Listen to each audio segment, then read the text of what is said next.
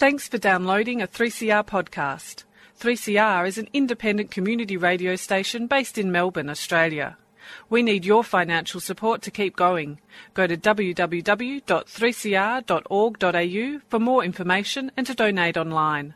Now stay tuned for your 3CR podcast. Freedom of Species would like to acknowledge the Wurundjeri people of the Kulin Nation, who are the traditional owners of the land on which we broadcast today. We pay our respect to the elders of all of the lands on which we meet across Australia. Apriremo quelle gabbie vili e criminali Animal Liberation. Animal Liberation. Animal Liberation. World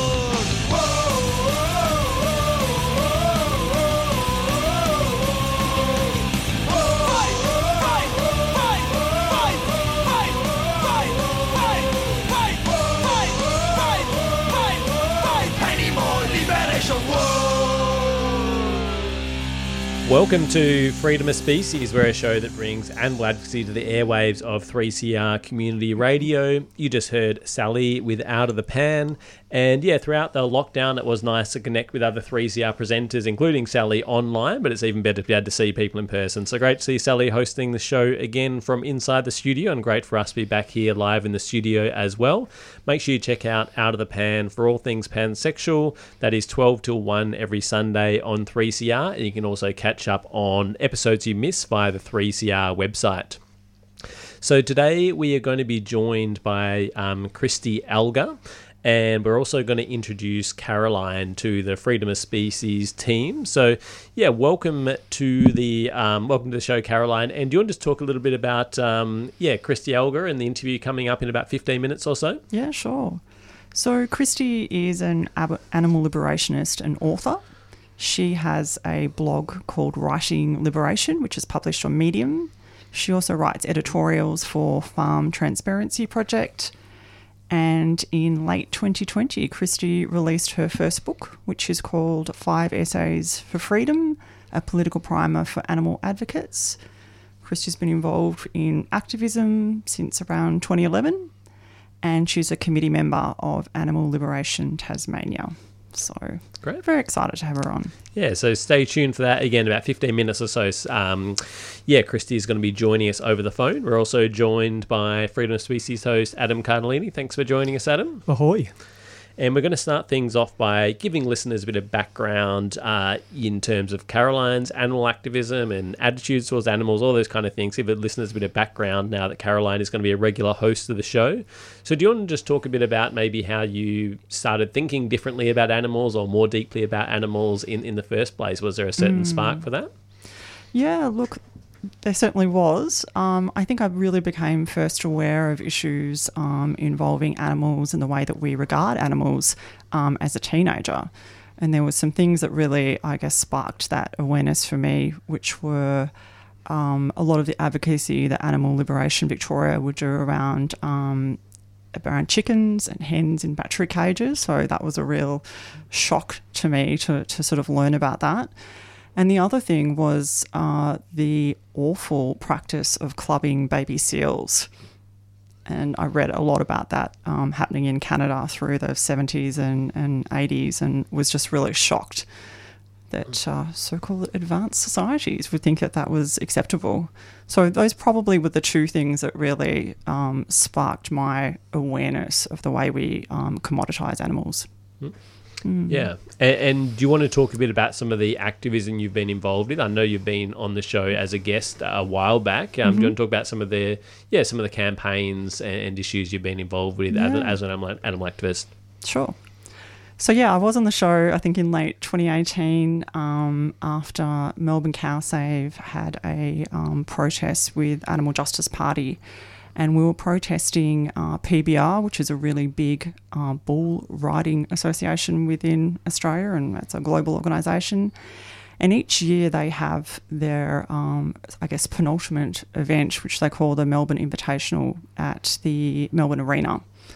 So we've had protests there for, you know, probably four or so years. And I came on the show um, with Angie Medic from the Animal Justice Party to, to talk about that particular protest. So that's something that we continue to campaign um, around bull riding, which is quite um, still quite predominant within across Australia, and it's something that we feel really strongly about. That you know, it's really high time that these kind of events um, finish. There's a growing awareness, I think, that people have around not using animals um, in circuses. There's a, a, lot of people who uh, no longer support horse racing. But a lot of people really aren't aware that bull riding still um, still continues. Yeah. Are there other um, other campaigns or issues that you have followed in the past or been part of in the past? Yeah, yeah. So I've been involved in um, quite a few interesting actions, including um, the one planned um, and organised by um, Vegan Rising on the anniversary of the Dominion documentary that was released. So that action was um, in Flinders Street, closing the Flinders Street um, intersection. So that was a incredibly uh, powerful action, and you know something that I was really pleased to to be involved with and really uh, lots of other issues that we're um, we're concerned with from um, I guess a cow save perspective that I'm still you know really active um, in um, anti dairy actions. I'm also really concerned about um, the use of leather. So there's some some campaigns around that, and I also wanted to mention that an event that uh, Davida and Trev mentioned when they were on recently. We'd planned for Valentine's Day. Uh, we unfortunately couldn't um, go ahead with that because of the lockdown in Melbourne, but we are um, going to um, have that action on Saturday, March 20. So if anyone wants to get involved with that, they can uh, contact us at Melbourne Cow Save on Facebook.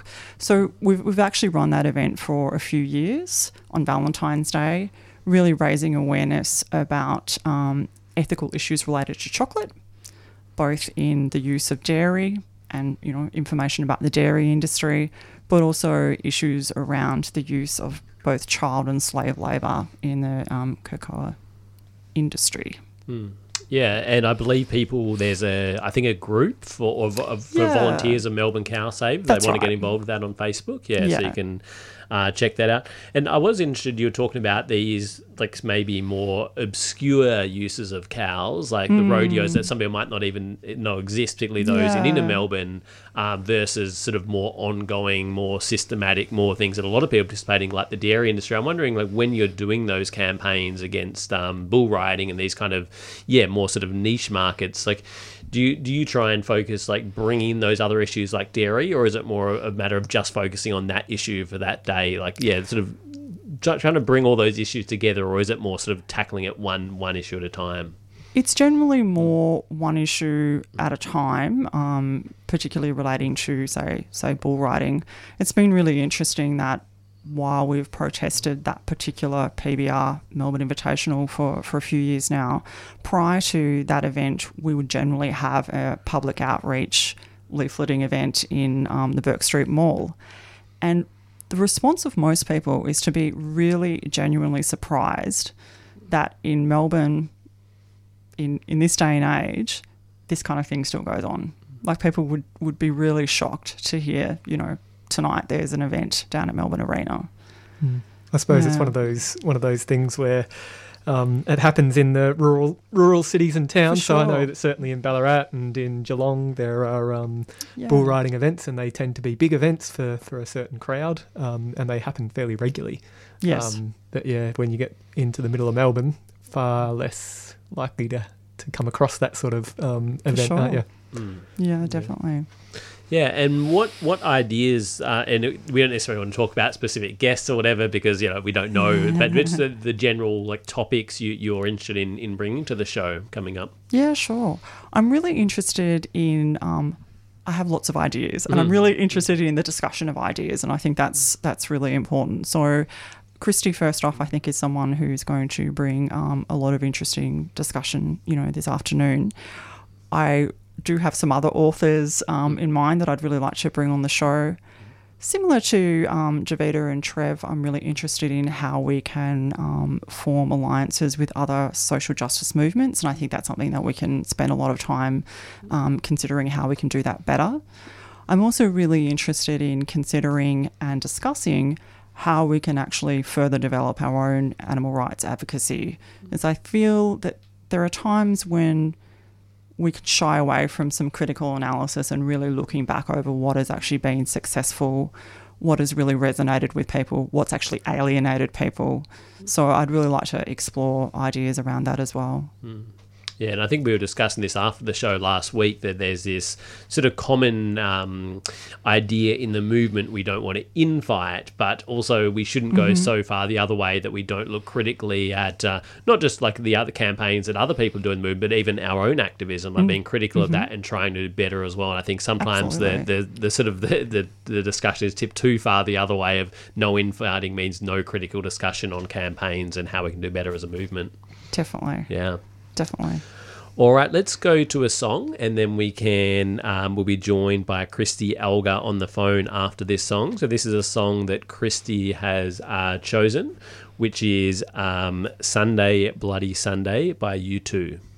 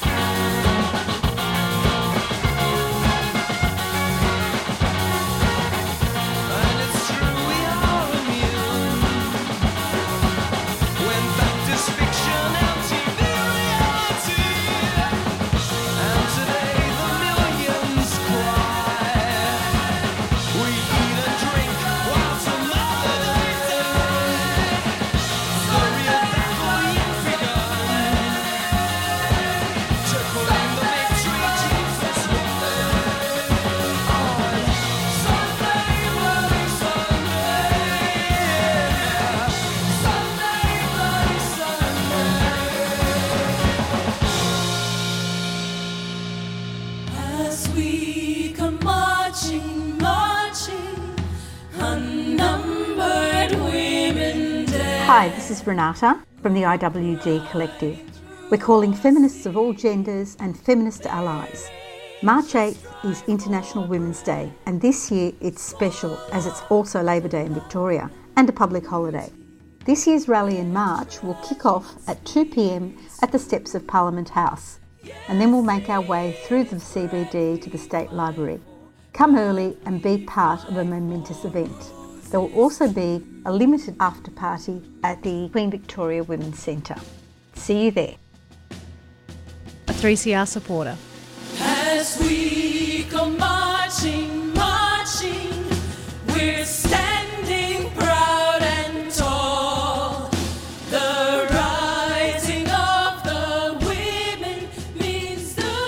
Welcome back to Freedom of Species on 3CR Community Radio. Uh, we were going to be speaking to Christy Alger, um, but we're having some trouble getting a hold of her. Um, and so we're going to be discussing some recent animal rights and vegan news stories instead. Um, and yeah, we might get hold of Christy another time, but for now, we'll be discussing these articles um, and. Yeah, um, actually, let's let's start off with my one because it's quite a short one, and then we'll go to Adam's, which is a bit longer. So we're going to be um, starting off with an article: um, Oatly denied trademark for its "like milk but for humans" slogan as consumers know cow's milk is for calves. This is from VeganFoodAndLiving.com, uh, published in 9th of November 2020. And so I'm just going to read through the article, and, and either of you feel free to jump in if you've got anything to sort of uh, comment on this article. But uh, Swedish brand Oatly has been denied a trademark for their for their log line. It's like milk but made for humans for the bizarre reason that people know cow's milk is for calves. Do you, do you know which um, jurisdiction this uh, this Um, limitation was? Is it the European or is it the the US? I think there were that was happening in multiple places. Oh, okay. And I know that there was a change, like there was limitations placed in Europe um, Mm. around the use of terms around dairy or milk-like or It looks like it's an EU decision, I believe. yep. Um, it says the ruling has been made on the basis that the average person in English speaking EU market understands milk is, in fact, t- intended for calves. Uh, but they said it completely contradicts the EU's decision to place a ban on companies using terms like cheese style and butter alternative to describe plant based dairy products. um, how can consumers be aware that milk is intended for calves, but simultaneously be deceived by a packet of vegan cheese? Um, so. I feel like the EU is, is trying to have their vegan vegan milk and eat it too. yeah, exactly. Um, and yeah. and and so again, um, this is a comment from Oatly, so the the brand told Plant Based News. Uh, does the average consumer, whoever that is, really believe that milk is not good for the body and is meant for baby cows? Um, at the same time, in a society that apparently believes that milk is not good for the human body, here in the UK there are still government-funded campaigns pushing for the cons- consumption of of more dairy. Um, and yeah, I, I just wanted to raise this. I thought it was an interesting one of the, I guess, the speciesism within the, the, the legal system. So there's obviously this always rhetoric. It's neutral and no one's above the law, and it's sort of this objective thing. Um, but there's obviously all kinds of biases that, that play out within the legal system. I often think about it in the in the context of you know judges. There's often a you know a, a male bias, a white bias, an upper class bias that that's sort of the lens they they, they see the world through.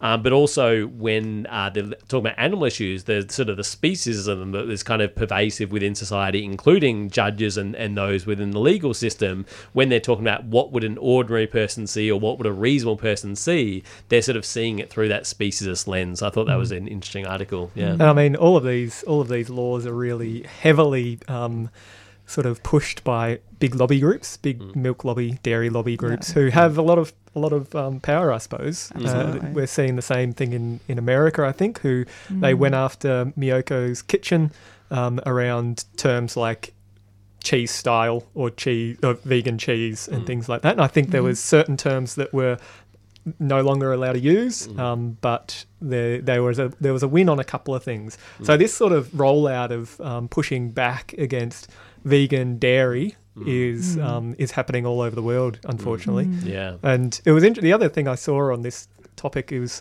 that it was interesting that um, Greenpeace, um, World Wildlife Fund, and a couple of other big NGOs have actually uh, sort of come out saying that the EU's decision in terms of Oatly is is wrong and is bad and it's bad for the environment and things. Which these companies are usually. Um, Oh, sorry, these companies, they act like companies. these NGOs are very often shy to take on the, uh, or, or be seen anywhere close to animal issues Mm. uh, yeah. in terms of animal sort of vegan issues. Mm. Yeah, and I, I do remember seeing something on this on um, the feed on SBS. I don't know if anyone watches Oh, yes. that show, but uh, Mark Fennell, who's one of the hosts of that show, um, and isn't particularly you know, vegan orientated, but w- with this whole discussion, he was speaking to some farmer and he was saying, well, like in terms of these things like calling non-dairy milk or cheese or whatever, like he was saying, well, how do you use the product? So milk isn't so much saying it's from cows. It's like, well, that can go on your tea, that can go on your cereal. So why, like, what's the problem with calling it milk? And also these farmers federations, another thing that always I think he pointed out, but also has always sort of stood out to me is that these farmers things representing farmers, also like all the the plant milks, they're all created by farmers as well. And we often only think of farmers as the animal farmers. That's yeah. right. Yeah. That's right. Yeah. And speaking about plant based news, they've run a campaign, I think, for about the last four years um, called World Plant Milk Day every August. And locally, we've actually um, run a milk tasting uh, to coincide with that, which has been hugely successful. People are really interested in the range of milks that are that are now available, and people may be reluctant to go and buy a carton of milk because I don't know if I like macadamia milk or soy or whatever it might be. Um, but these have been, you know, hugely successful, and it's a great opportunity to get people tasting different milks, talking about milk, sharing information about the dairy industry, which is really quite shocking, as we know. Uh, people really enjoy that. and some some milk related sort of facts and and things. Um, well, actually, I'll start with you know if you're someone that drinks um, cow's milk at the moment and you're not sure about dairy milk. Um, Give it a go. Oh, you're not sure about um, plant-based, yeah, plant-based milks. Give it a go. I was one of those people when I first went vegan where I really didn't like the flavour of soy milk. Mm-hmm. So start with something like Bonsoy, which is a little bit more expensive, but pretty pretty um, doesn't have that nutty soy flavor. Mm-hmm. And and then as after a month this is sort of a research or sciencey side of things. After a month or thereabouts your your body sort of changes its its tastes and hmm. if you drink soy milk even a really strong soy milk for about a month or two hmm. you you won't be able to tell the tell the difference. You'll be ad- hmm. ad- adopted uh, adapted to it. And uh, i suppose the other thing around um, this issue is what's the o- what's that old saying? First they'll laugh at you, then they'll fight you, and then then you win or whatever. It's sort of like I think I think we're in stage two. Like they were ten years ago, they were laughing at Mm. plant-based milks. Now mm-hmm. plant-based milks take up a big section of the supermarket aisle. Mm. Definitely. People are jumping on board. There's about fifty of them that you can mm. try, and people like it. They really like it, and this is what the dairy industry is fearing that Yeah. it's actually going to catch on, Yeah. and is catching on actually. Um, and then the last thing I'll say on on on soy milk. Sorry, I've got a lot lot to lot to get out. It sounds like. Um, is that there, there's been some research on the nutritional qualities of um, different milks, and when it's like for like, soy milk is the closest to um, a nut- nutritional profile of dairy or cow's milk, and it has some some things that are actually better, um, some things that a little bit lower. Um, but so if you if you're worried about the nutrition of of plant based milks, certainly a soy milk is sort of as close as you're going to get mm. to a mm. dairy milk if, if that's what you're worried about. But there's a lot of great milks out there. Hmm. Hmm. Yeah, and I think also sometimes when people have that sort of negative reaction to plant based milks, it's not that it actually tastes bad, it just tastes different. Like you've got a certain idea in your head about how milk is meant to taste, and then it's different. So you sort of have that mm-hmm. negative reaction. Like I've had the same once or twice when I've been given dairy milk by accident, and it tastes really strange now that I haven't mm. drunk it for, for so many years. And I think people have that same reaction with soy milk. But as Adam said, you, your taste adjusts over time, and also you can sort of ease into it with some of the more neutral kind of tasting soy milks as well. Um, but yeah, I think they're really threatened by this move towards plant based milks. The fact that even like the fact that people are making a choice now. Like Mm. some people are still choosing dairy milk, but it's like this thing of like, do you prefer cow's milk? Do you prefer almond milk, etc. Whereas before it was Mm. like everyone, it wasn't even a decision people made. It was like everyone drinks cow's milk. Some people might be lactose intolerant or whatever. Mm. Basically, that was just the default milk. And now that it's sort of just one of many options, I think the dairy industry is really worried, which is where we see these lawsuits around language used and stuff like that. Mm. Definitely. Cartons, yeah. Now we have I think- other other milk plant based milk hierarchies where you know soy is obviously at the top. yeah.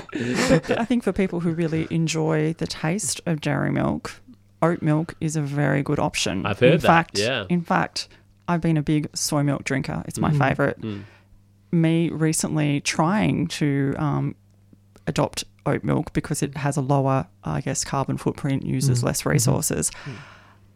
I don't really enjoy it. And the main reason is it's extremely creaming and it reminds me of drinking dairy. Mm. So I think for There people who want to, um, you know, dip their toe in the water, so to speak, with plant-based milks, that's a really good one to, to try. Mm.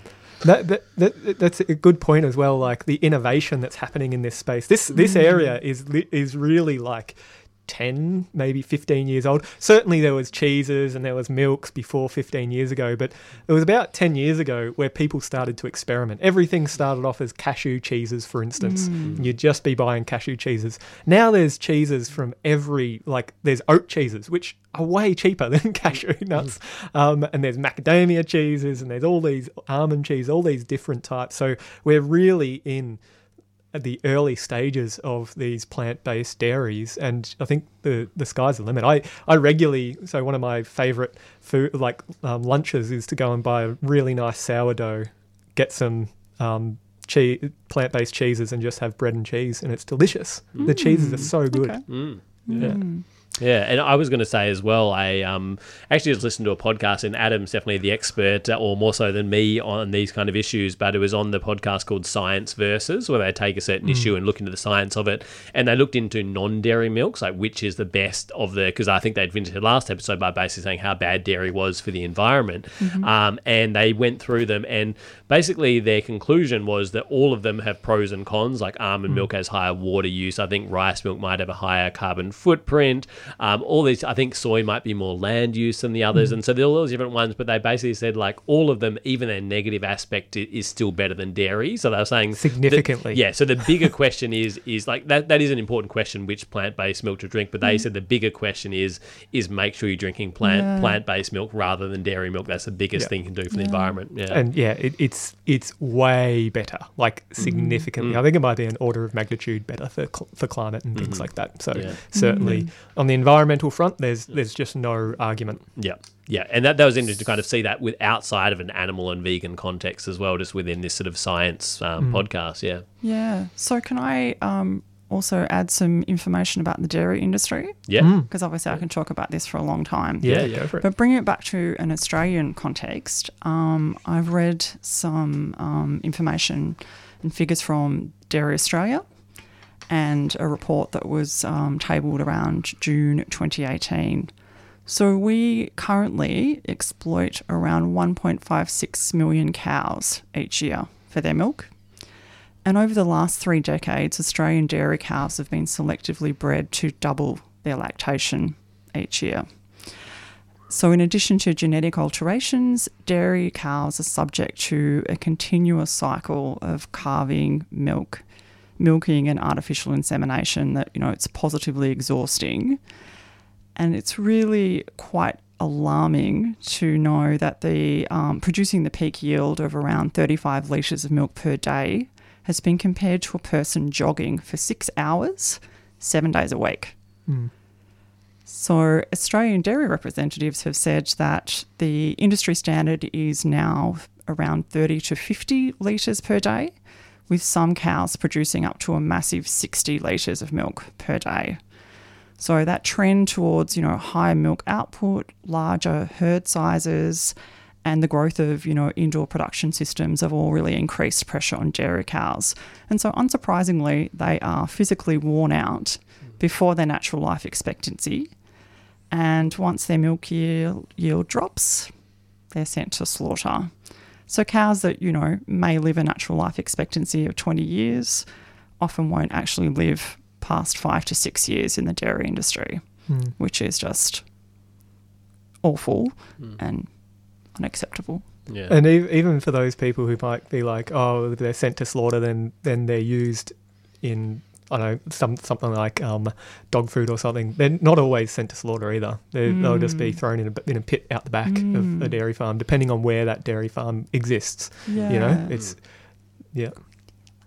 Uh, okay, and um, yeah, and I think also, um, yeah, and I think the, the environmental discussions are important. Um, but yeah, I think those animal things are me. For me, the environment is more a bonus. Really, that's more about the animals. But um, maybe we will get a song, um, and then we'll be back with more after this. So, um, what have we got? We've got uh, Beastie Boys with uh, Sabotage.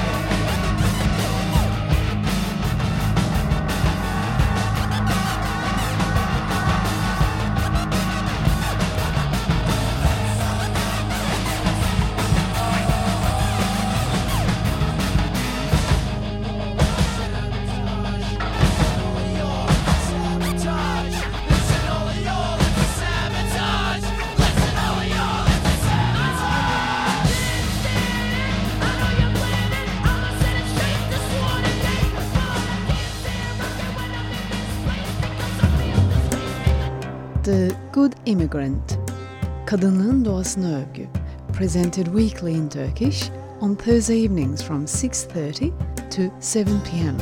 Starting on 4th of March. Görüşmek üzere.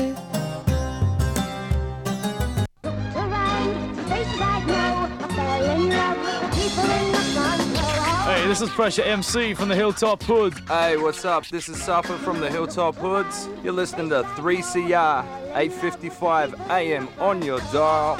Support community radio and subscribe now.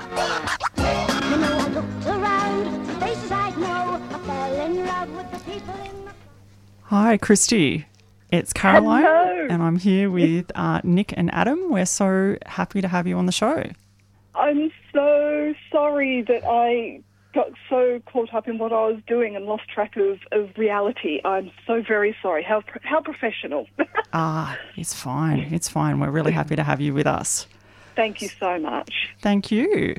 So, I might kick off by saying I read an interview that you did uh, last year with Medium, where you mentioned that one of your strengths is your use of words. And something that I didn't know that you have an honours degree in ancient Latin literature. So, can you tell us a little bit about your passion for writing and how that aligns with your advocacy? Well, I've always been uh, really fascinated with reading and with the, the ability to, to communicate ideas through the written word and how, you know, something that seems so static as a written word can evoke so many images and ideas and, and concepts and, you know, words can, they can spark revolutions, they can, they can inspire us to act, they can bring us to tears, they can make us laugh. And so when I first started uh, my involvement in animal advocacy, my focus really was on the ground action, you know, vigils, protests, that sort of thing. But as I've come along on, on this amazing journey of advocacy and, and you know the people I've met and the, the influences uh, who I've encountered, the written word has just started to come back to me as just such an important facet of advocacy that is so often overlooked. And so now I'm really inspired to try and reach people on a, a political or an emotional level through language and the written word. Fantastic. And whereabouts are you doing that, Christy? Where where can people find your work? Uh, they could, I I was actually going to say, oh, you could find me at my desk in my house. That's what you're asking. Um, so I'm at uh, Writing Liberation on Medium. Um, I do write for the Farm Transparency Project with their editorials. I do some work for revolutionaries um, with some blog pieces, and of course, my book, 5 Essays for Freedom, is available at revolutionaries.com. Um, and of course, I'm on Instagram as well, uh, Writing Liberation, where I try just to reach people with, with ideas. Yeah, that's fantastic. Um, so I, I I wonder, like, so it sounds like you've written quite a lot, actually. Do you um, have any particular stories or any particular forms of writing that you find have really um, touched people? Do you have any thoughts on that? What works? So, yeah, um, so I have a very eclectic writing style. So I'll do some very academic, statistics-based writing, um, you know, very factual-based, and then I'll, I'll switch into a really emotive um, way of writing with personal stories. Um, so throughout my work, I'll often provide examples of situations I've encountered or animals who I've encountered. Um, on Instagram, I've found condensing material into um, info posts, you know, with slides where you just you, you condense it down to make it really accessible has been really, really popular with people, and, and people respond really well to that. I think people can feel a bit overwhelmed if you, you chuck an encyclopedia at them and expect them to to take everything on board. So it depends on what audience, um, it depends on my mood, and, and what idea I'm trying to uh, conceptualize. Hmm. I really love your book, Christy, Five Essays for Freedom. Thank and you. Your, Mm. and your focus on the politics of animal use and exploitation that's vital for animal rights advocates to understand. And for me, one of the most powerful aspects of the book is the challenge, I guess, to the animal rights movement to extend its scope beyond the promotion of apolitical vegan consumerism in order to create the conditions for animal justice. So, can you outline for us your own, I guess, political awakening? Uh, so I was born into a very political family. Um, we used to fight over politics constantly. Um, my parents would make us watch the news and then basically instigate fights between my sister and I um, that sometimes turned physical. Um, and so as I've grown up, you know, being in, uh, exposed to a lot of different, uh, different political influences, um, I've progressively, I guess, for want of a better word, become radicalized away from from more central ways of thinking or centrist ways of thinking towards a very radical view of the world where it is founded in justice and capitalism, um, tending towards anarchism, I guess, in many respects. I don't really like to put a, a, a label on it. Mm-hmm. And so, being in the vegan movement um, for almost 10 years, I've seen how consumerism is really taking the focal point of the movement. You know, what we can buy, what we can eat, you know, the t-shirt brands and the, the people we follow, the influencers. And not a lot of people are really engaging with the hardcore politics, or at least the most visible people aren't engaging with the hard core of politics that is at the heart of this movement. And so we're, we're actually, um, we're really, really disabling the ability of the movement to have impact through politics, and not just on a, a government level, but the socio-politics, the, the politics of economy, the politics of relationships. And we really need to understand how these politics all interact and work with one another to enable the exploitation of other animals and of, of the environment and of humans if we're going to see justice done. Hmm. Hmm. Yeah, I, had a question on the topic of radicalization because, yeah, I agree with you. I have really sort of positive connotations of the word radical, and I think of challenging uh, capitalism and speciesism and these radical ideas. Um, at the same time, there's also a lot of you know government programs about de-radicalization. Radicalization being spoken about in negative sense, uh, white supremacy, for example. Um, so yeah, just wondering your ideas, uh, like your thoughts on this idea of promoting uh, radical ideas in this environment where, um, yeah, radicalization has this negative connotation. And also, wanted to say on a side note, it's good to be discussing these ideas on 3CR, which is the slogan is radical radio. So it's a good place to be discussing these ideas. It sure is. I mean, radical ideas, radicalism, radicalisation, they have such negative connotations, as you said. And, and rightly, we should be pushing back against those radicalised ideas that are um, causing harm to other people, are entrenching marginalisation and, and upholding oppressions.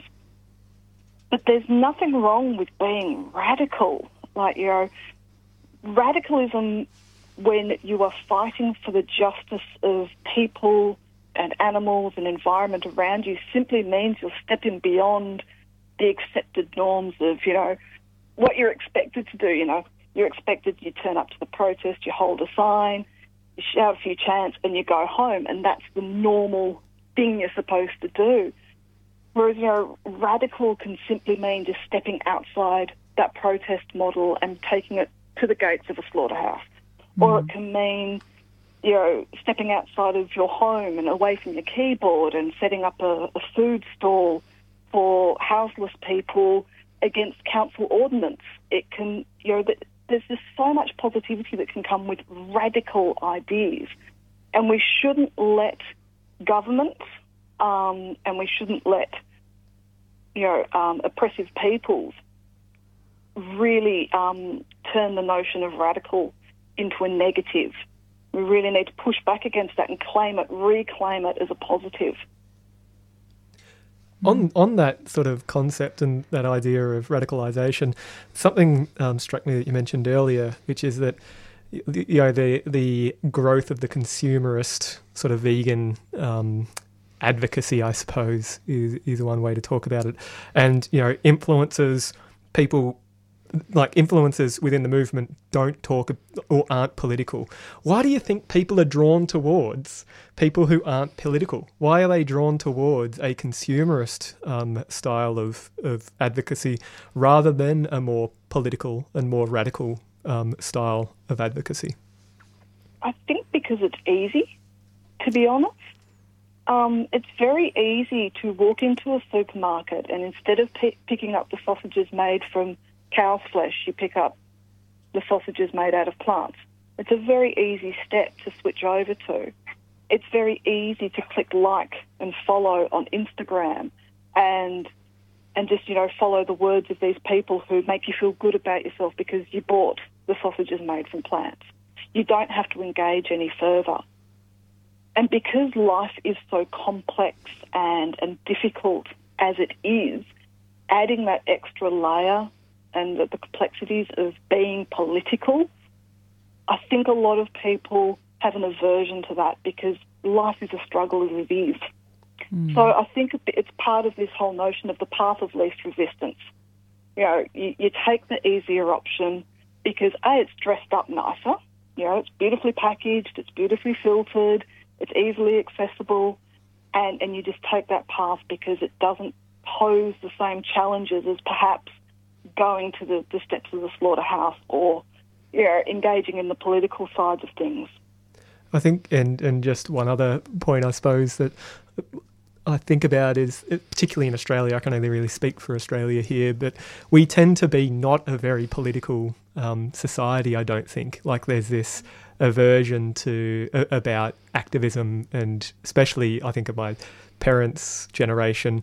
Um, my dad once said to me, the only thing he would be ashamed of me for would be to be a protester. Oh, and every everything else he was fine with. But he's just like, but don't protest.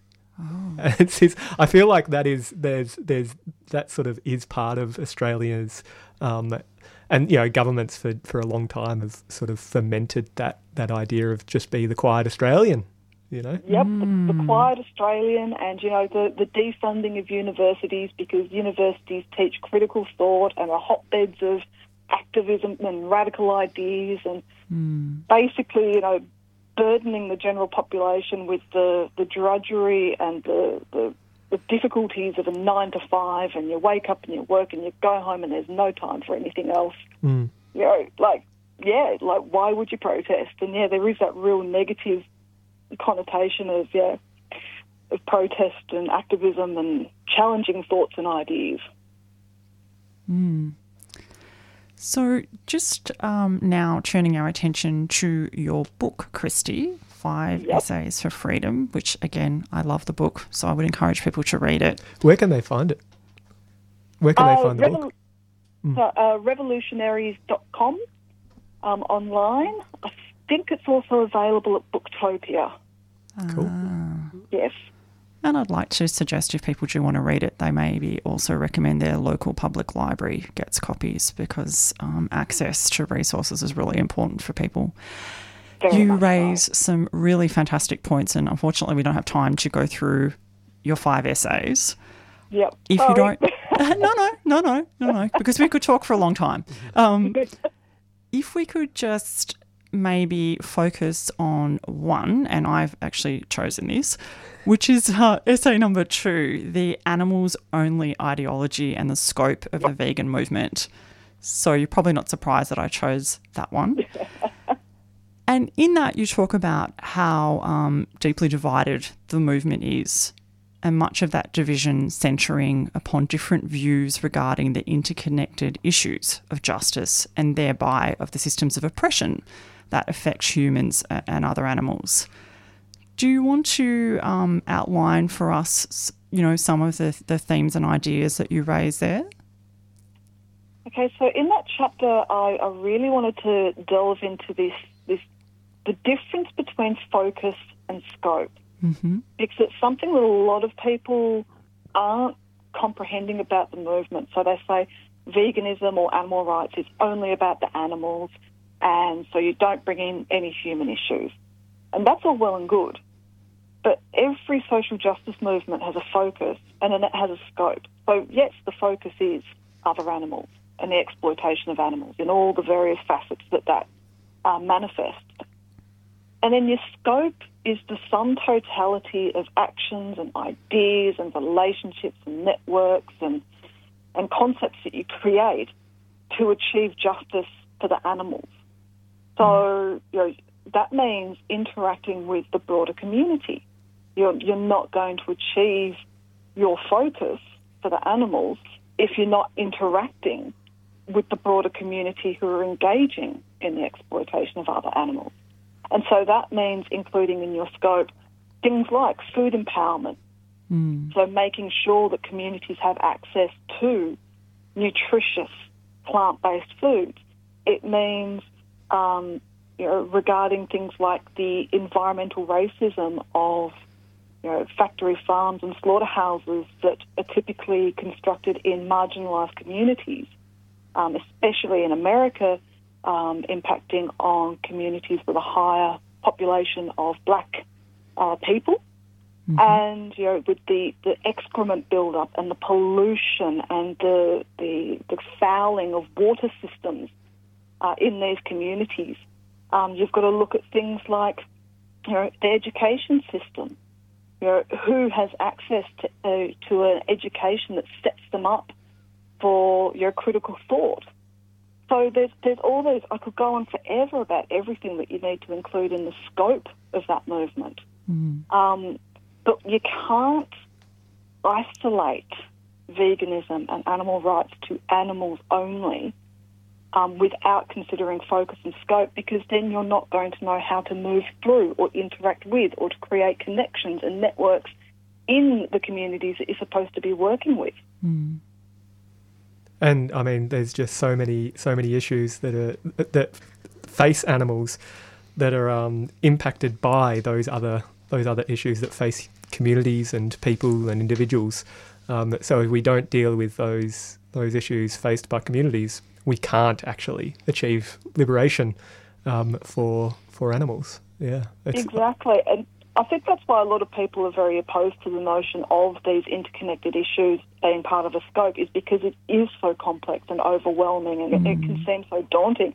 If you just reduce it down to a very simple apolitical for the animals message, then it's more, uh, it's easier to digest. yeah.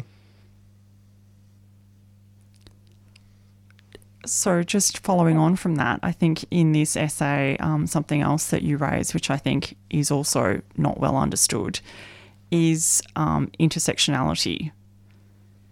Yes. And, oh, well, I'd like you to, to proceed there. Would you like to sort of talk about that? Okay, so this this is where things get complicated.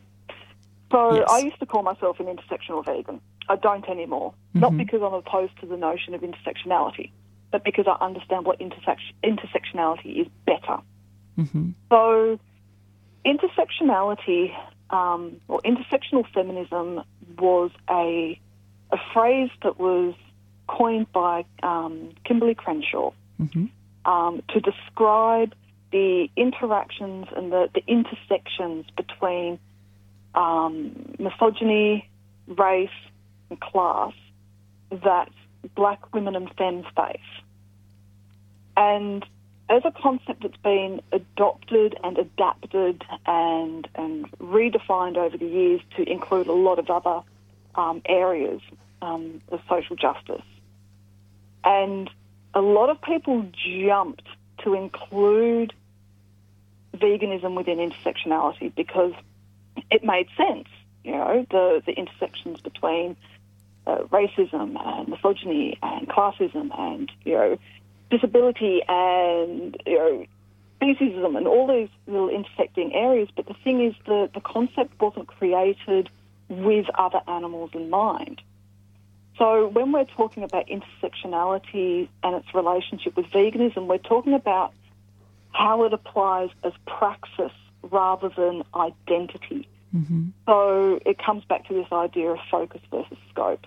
Mm. You know, so you've got your focus, your scope should operate, or the way I view it, the scope should operate um, with intersectionality in mind as an influence over your praxis, as opposed to adopting it as an identity without understanding the complexes, the, com- uh, the complexities, the nuances, or the history. Um, and I think one of the main problems is that so many people who jumped to just go, I'm an intersectional vegan, didn't actually understand, myself included, didn't un- actually understand what it was mm-hmm. they were trying to embrace there. So now I move forwards to more collective or total liberation, mm-hmm. which uses intersectionality as a, a theory for praxis, but doesn't adopt it as an identity. Thanks for that, Christy. I think that's a really important point to make. Yeah, and actually, we played an interview with Aph Ko a little while ago on the show, and it's interesting. Her, Oh, yeah, really sorry, great love stuff. yeah, yeah, she's great. It was great to have her featured on the show a little while ago, and and she also made the point that um, in the case of her writing, looking at connections between racism and speciesism, that they're so closely connected. It's kind of almost not two different um, oppressions intersecting. It's actually they're almost one in the same because they're so tied up together as well. So that was another interesting angle. I did want to say as well. I think probably the most important thing for me is that activists take those um, issues seriously and do take that total liberation approach. And then, of course, we can have discussions about terminology as well. But I think that is probably the, the most important thing. We are just about out of time. Um, we better let you go, and we'll probably have you back on the show sometime, I'm sure, to discuss this further. Definitely. But I wanted to and just. I'll make sure I'm actually on time to talk to you if that does happen. yeah, no worries. Um, but I thought before we go, just give you a chance to say anything that you wanted to say that you haven't got to, or give a final plug for your book or anything like that before we let you go. I think what I'd like people to to take you know is a message of hope. Um, Things, especially with the focus with online advocacy at the moment and the social upheaval of you know, the US elections and COVID and the the Black Lives Matter movement and you know this real influx of of, of you know conflict and crisis and the, the messages that we're getting through social media at the moment, it does feel very very negative at the moment and and people are feeling really really pulled down. Take hope in the fact that we're having these discussions hmm. and we're talking to one another and that we are able to facilitate dialogues and there is a way forward so long as we're prepared to sit down and talk, really, really talk with one another, as opposed to just just going out and saying anything and doing anything for the point of veganism or for the point of animal liberation. Take hope in the fact that we can talk and there will always be dialogue. Great. Um, we're going to finish up with a song, Burn by The Cure. Anything you want to say about that song um, before you go? I know it's Uh, one I've you've loved chosen. this song since since high school. Um, you know, big fan of The Crow. Yeah. And yeah, this song just it, it takes me places. Great. Fantastic. We're, we're not going to quite go to that song yet. We'll, we'll um, let you go, though, Christy. Thanks so much for joining us. Thank you so much for having me. Thank you. Thank you. Thanks. And yeah, just to quickly finish up, check out our show 1 till 2 every Sunday. You can hear all of our shows via 3cr.org.au forward slash freedom of species, as well as on a range of podcast apps. If you do have any um, feedback, questions you'd like us to ask Christy if she comes back on the show, etc., you can email info at freedomofspecies.org. Uh, connect with us on social media. Stay tuned for Encyclopedia, all things drugs, and good to hear them back on the air after a bit of a break. Uh, back on the air the last few weeks, so stay tuned for Encyclopedia. Check out those um, shows via the check out their episodes via the 3CR website. And uh, thanks for lining up this interview today, Caroline. Mm, you're welcome. It was great.